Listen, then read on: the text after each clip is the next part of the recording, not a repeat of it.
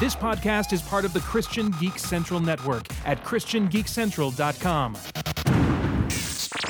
Strangers and Aliens, episode 262 Evan's MCU Viewing Order Shakeup.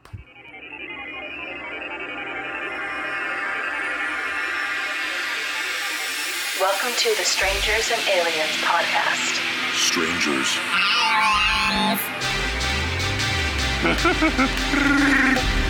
boldly say what needs to be said. Would you be a stranger or an alien? Or would you be a strange alien? The truth is out there. I am your father's best friend, plumber.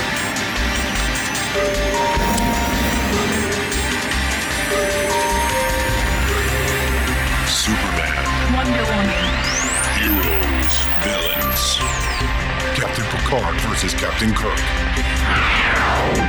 you think that there's room in sci-fi for God? The very first thing that God did was that he created something. So we have a creative God.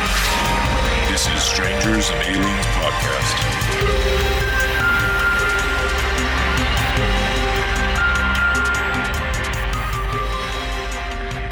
Hello, everybody, and welcome back to the Strangers and Aliens podcast, a podcast about science fiction, faith, fantasy, and imagination. I am one of your hosts, Evan David, and in fact, I'm the only host on this episode of the podcast. It's just me, Evan, and I'm here to talk to you and give you a guide, my guide, my personal guide, not the official endorsed by everybody, strangers and aliens guide, but my guide to how to watch the Marvel Cinematic Universe in not only chronological order, but an order that would make sense, the most sense, to a first time viewer.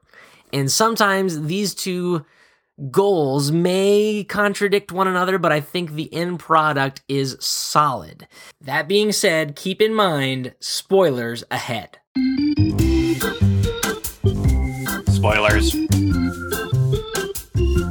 Spoilers.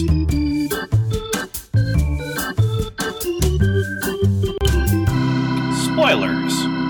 Last a couple years ago, me and my friends sat down to watch all the MCU movies in in chronological order leading up to the Age of Ultron uh, release. And I think we may have had some people in there who either hadn't seen any of them or they had only seen a couple of them. And so I was I was trying to figure out how can I order the movies uh, in a way that for the first time viewer and the uninitiated to the comic book Marvel universe, uh, how how can I order them to make the most sense? And so that they will retain knowledge of characters and events the best leading into the following films, blah, blah, blah, blah, blah. So, I have constructed a Letterboxd list, which I will make available in the podcast description for your reference. But if you want to have an MCU marathon, this is my recommended order, and I hope upon listening to this that you will be able to see the merits of such a list. Okay, so let's get started. Um, number one, obviously, is going to be Captain America: The First Avenger. Now, some people may think because Iron Man was released first, Iron Man should be the first one on the list. This, of course, is utter folly because, as we all know, the release order is probably never the best order to order things when watching or reading. Um, but more on that in previous episodes of this podcast. So we're starting off with Captain America: The First Avenger. Um, he's the foundation stone for the eventual Avengers team, as well as being it's the first story in chronological order. The film begins and ends in the present with no mention of the other major heroes in the universe, so it fits nicely at the beginning. Um, we also get introduced to Peggy Carter, who will appear later. We also get introduced to Howard Stark, who will appear later in Iron Man. So this is what I would recommend watching first, and I think I mean, if you're familiar at all with the Marvel Cinematic Universe, you can see why this would be a good choice.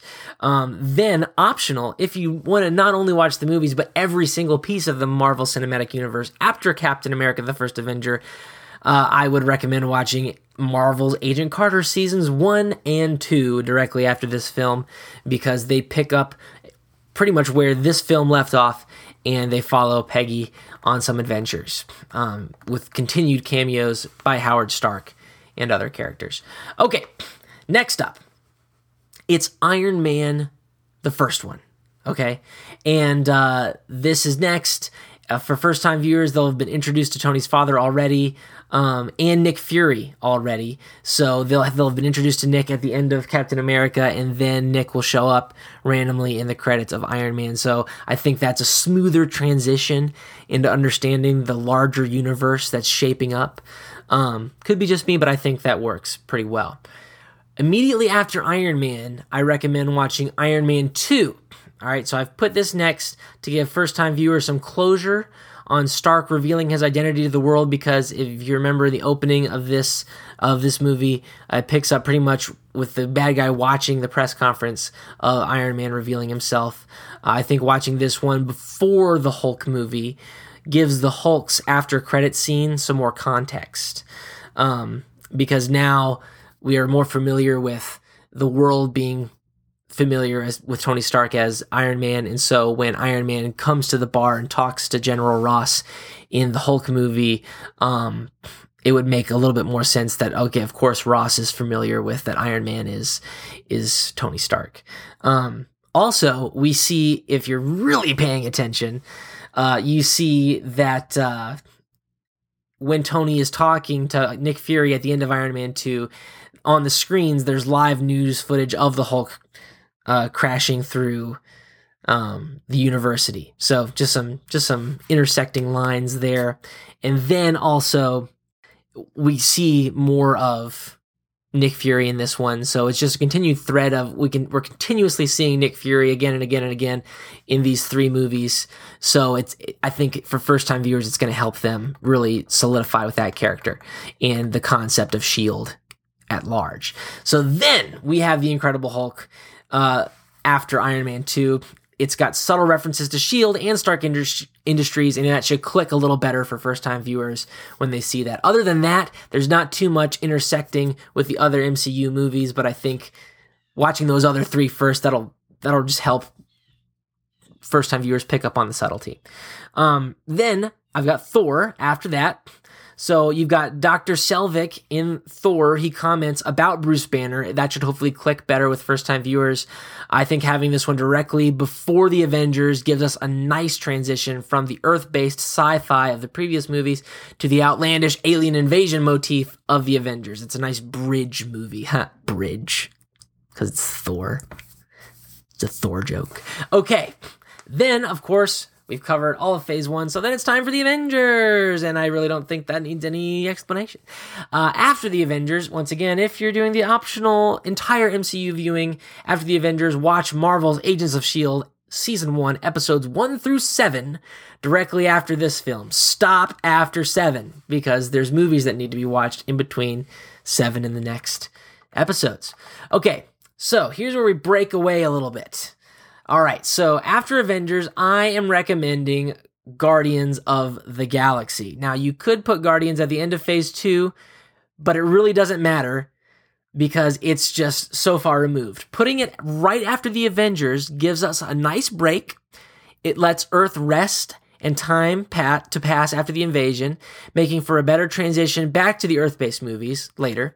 Plus, having been introduced to Thanos in the Avengers, seeing him and his servant in this movie directly after will help it click better for first time viewers, in my opinion. I think this is really true because Guardians of the Galaxy, we see that same creepy guy who was talking to Loki the whole time in the Avengers again, and then we see more of the guy he was talking to in the chair. It's Thanos. I think it's really going to help people click a little better if they're brand new to this stuff and it it'll minimize the need for you to stop after the credits of the movie or stop in the middle of the movie and explain what's going on um, which is the goal of this list. All right then immediately after guardians of the galaxy guardians of the galaxy 2 now Realize in real life, there's three years in between these movies' releases, but Volume 2 is one of the few Marvel movies I think that is taking place out of chronological order um, because usually in release order, they try to keep it in real time in universe. If you really, really pay attention, you'll pick up on that. Um, but this happens, Guardians of the Galaxy 2 only happens a few months after Guardians of the Galaxy 1. Um, so put it right after Guardians of the Galaxy. So you got both Guardians of the Galaxy back to back right after the Avengers. Now we're transitioning back to Earth ish with Thor the Dark World. So right after um, Guardians of the Galaxy 2, Thor the Dark World. This the show Agents of Shield helps establish a continuity for us here. The Dark World tie-in episode takes place in the autumn after Avengers 1. Having this after Guardians will also help first-time viewers in understanding the end credit scene uh, much better. So in the end credit scene of Thor the Dark World, we see the collector in his collection, and we really don't there's really not a huge uh, reference to when this is.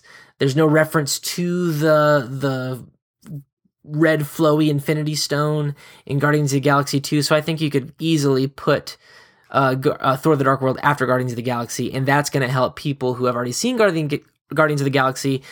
The end scene credits where Volstagg and all of them show up. That's at the collectors. That's really going to help them click with that. Um, so then optional extended viewing. After watching Thor the Dark World, you should then watch Marvel's Agents of S.H.I.E.L.D. episodes 8 through 11 directly after this.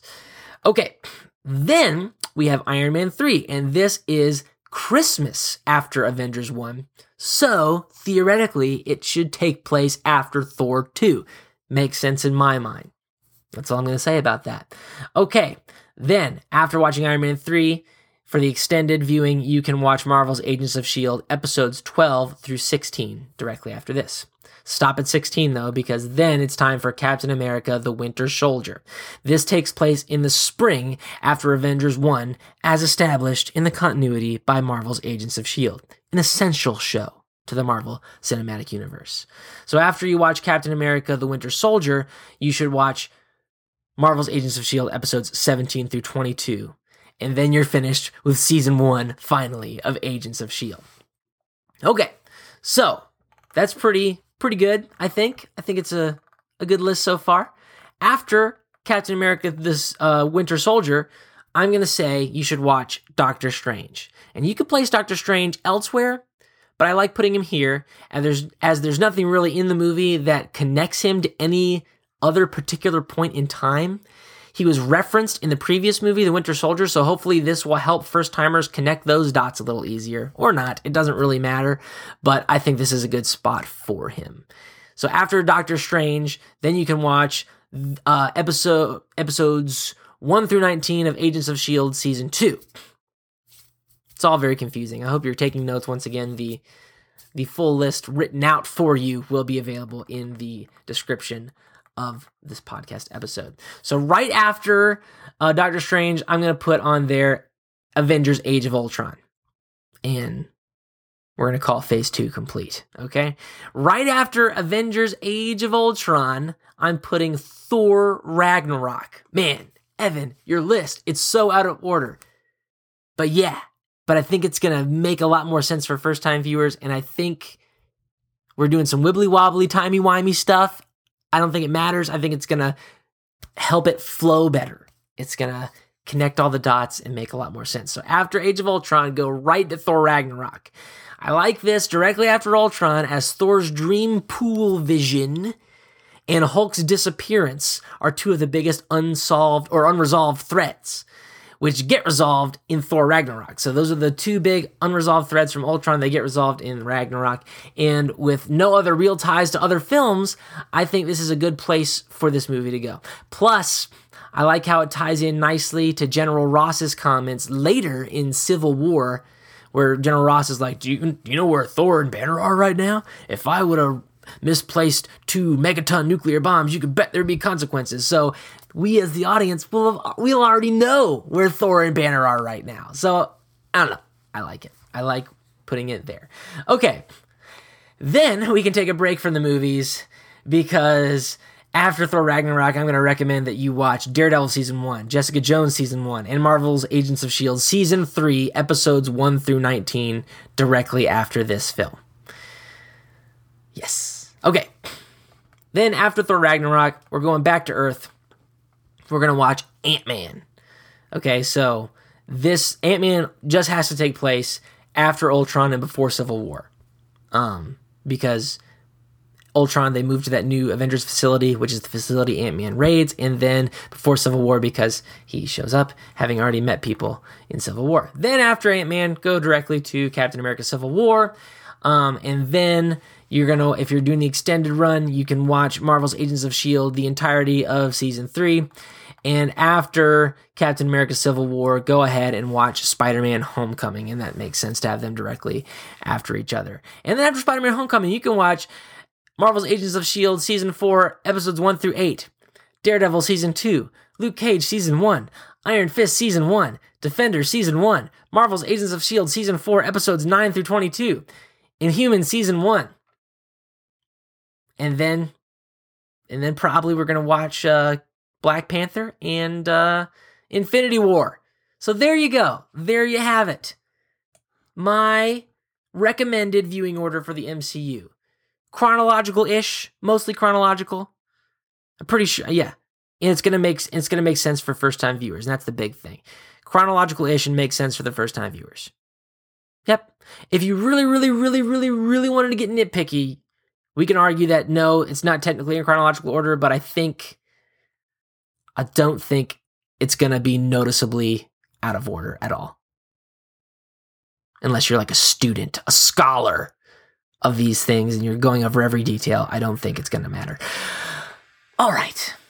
That is it. So I hope you enjoyed this. I hope it makes sense.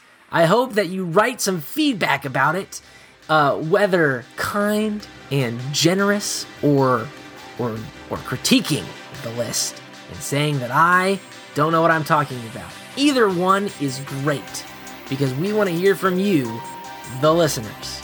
Um, so yeah, nothing much else left to say except Godspeed. Yep, I said it. I said it myself. You've been listening to the Strangers and Aliens podcast, hosted by Ben Avery, Steve MacDonald, and Dr. Jace O'Neill. Our music was composed and mixed by Tim Leffel. Please join in the conversation by visiting our website, strangersandaliens.com, where you will find show notes, articles, reviews, and more. You can also email us directly at podcast at strangersandaliens.com or like us on Facebook at facebook.com slash strangers. Or you can leave us a voicemail on the Strangers and Aliens hotline. Just call 1 804 37 Alien and leave your message. And once again, thanks for listening.